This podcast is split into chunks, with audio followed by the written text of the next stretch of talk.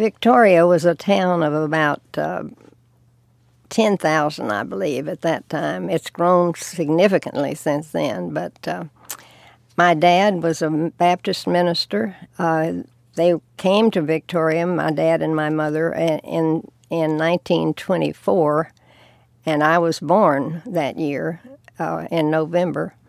My dad was a not a great preacher, but he was a wonderful pastor of the church, and people loved him.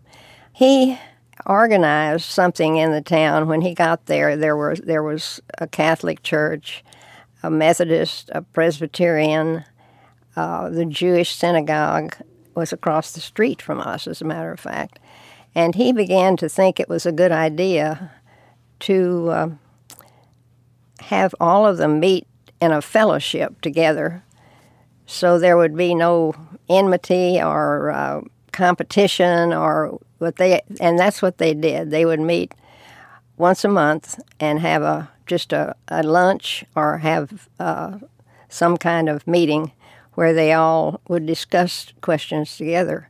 It produced a kind of wonderful uh, unity among them. And that I think was a, a step forward for, for the Baptists in that community, and it fostered a an ecumenical kind of attitude for me in my life. It provided a pathway for me that that was a good thing to do. So I, am appreciative of, of his uh, guidance in that.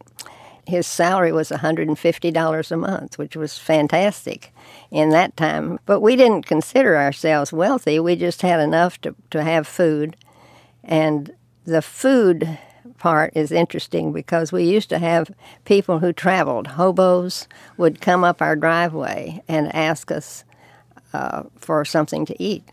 And my dad told us we were always to give them something, even if we had a, just bread and butter and jelly. Lynn, your daughter, had asked about your trips you took as a kid out to West Texas in the 20s and 30s. As you might know, the the roads were all gravel, mostly all gravel. There were some paved roads between big cities, but we my mother was very adventurous and she grew up in west texas and uh, she wanted her family mostly lived out in west texas and she wanted to go and visit them once a year so we'd in the summertime we'd set out mother all by herself with a with two kids and three eventually. And we would uh, we would go without my dad because he had to stay and preach. It's cool to hear about your mom's adventurous spirit.